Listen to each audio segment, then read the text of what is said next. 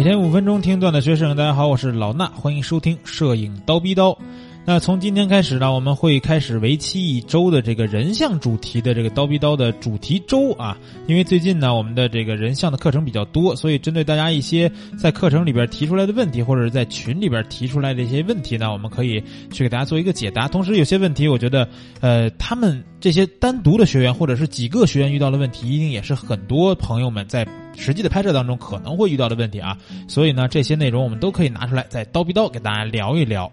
那首先呢，咱们要说一个这个最近呢比较热门的话题啊，就是这个收购的展会的拍摄，因为这个 China Joy 呢最近也是比较火啊，然后包括之前呢咱们这个在微课堂周会里边提到的一位拍私房很厉害的摄影师呢，也是一个呃展会的这个收购拍摄的比较哎厉害的这么一个达人吧，他就是这个卡卡，然后呢他的一套这个收购的拍摄的课程呢也要马上就要上线讲课了。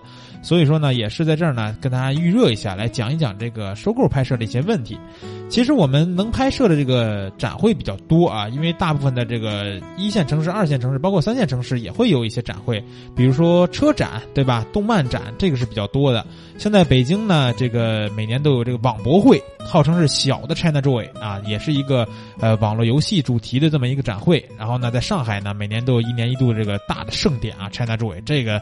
哎，老大真的是垂涎三尺，为什么呀？因为，哎，说着说不流不吃的流流口水啊！因为这个 China Joy 上的这个妹子们呀，真的是又水灵又好看，然后，呃，这穿的衣服呢也都特别好看，哎哎，表现出一副一副痴汉脸就不好了。咱们还是要说拍摄啊，说拍摄。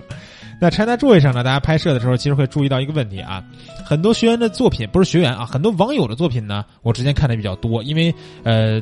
咱们蜂鸟论坛里边，每年一到这个展会期呢，大家都会发出来各种各样的作品。但是我发现啊，China Joy 上去拍的摄影师也很多，妹子确实很漂亮，对不对？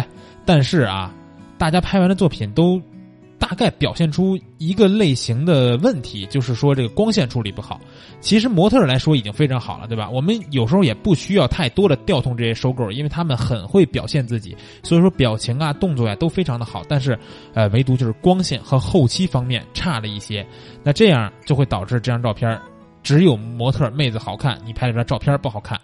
呃，咱们来说一下这个展会的一些光线啊，不管是动漫展啊、网博会或者是车展，都会有一个比较统一的问题吧，就是这个光线比较杂乱，尤其表现为什么呢？顶光会比较硬，顶光就是从头上打下来这个光啊，顶光会比较硬，对吧？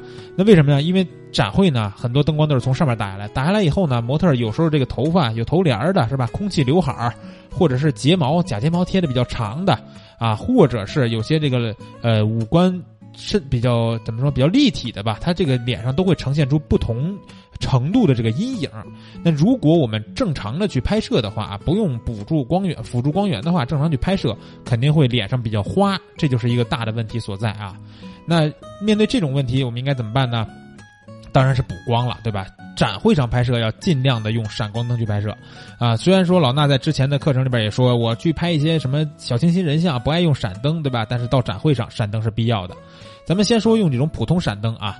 普通的机顶闪呢，咱们不一定需要把它支到一个架子上去离机引闪。当然，展会上有非常多的人去这么玩儿可是我们搭在机顶上也可以的啊。但是呢，大家要注意啊，要搭一个柔光罩啊，机顶闪的柔光罩，这个你们自己去淘宝搜一下，买一个合适的就可以。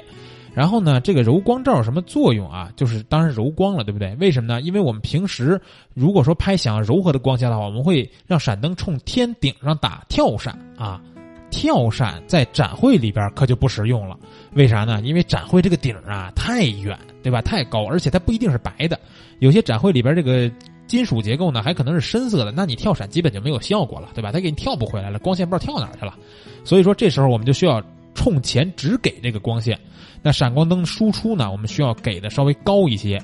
比平时我们之前我讲过这个婚礼的课程，对吧？我说在婚礼当中，闪光灯作为辅助光源，要尽量配合环境光线，就是说我们的感光度什么的这些设置要尽量高一点，然后闪光灯输出尽量低一点，让闪光灯开了像没有一样，尽量多的表现环境光线。但是在展会上，闪光灯输出要高一些，然后环境光线要压低一些。这个怎么操作呢？就是可以把你的感光度降低，然后呢，光圈呢，一般来说拍人像还是要用最大嘛，对吧？比如一点八、二点八都可以。然后呢，这个。快这个快门要尽量保持在这个闪光灯你能用到的这个，如果你没有高速同步的话，就最快的话一般是两百分之一秒，对吧？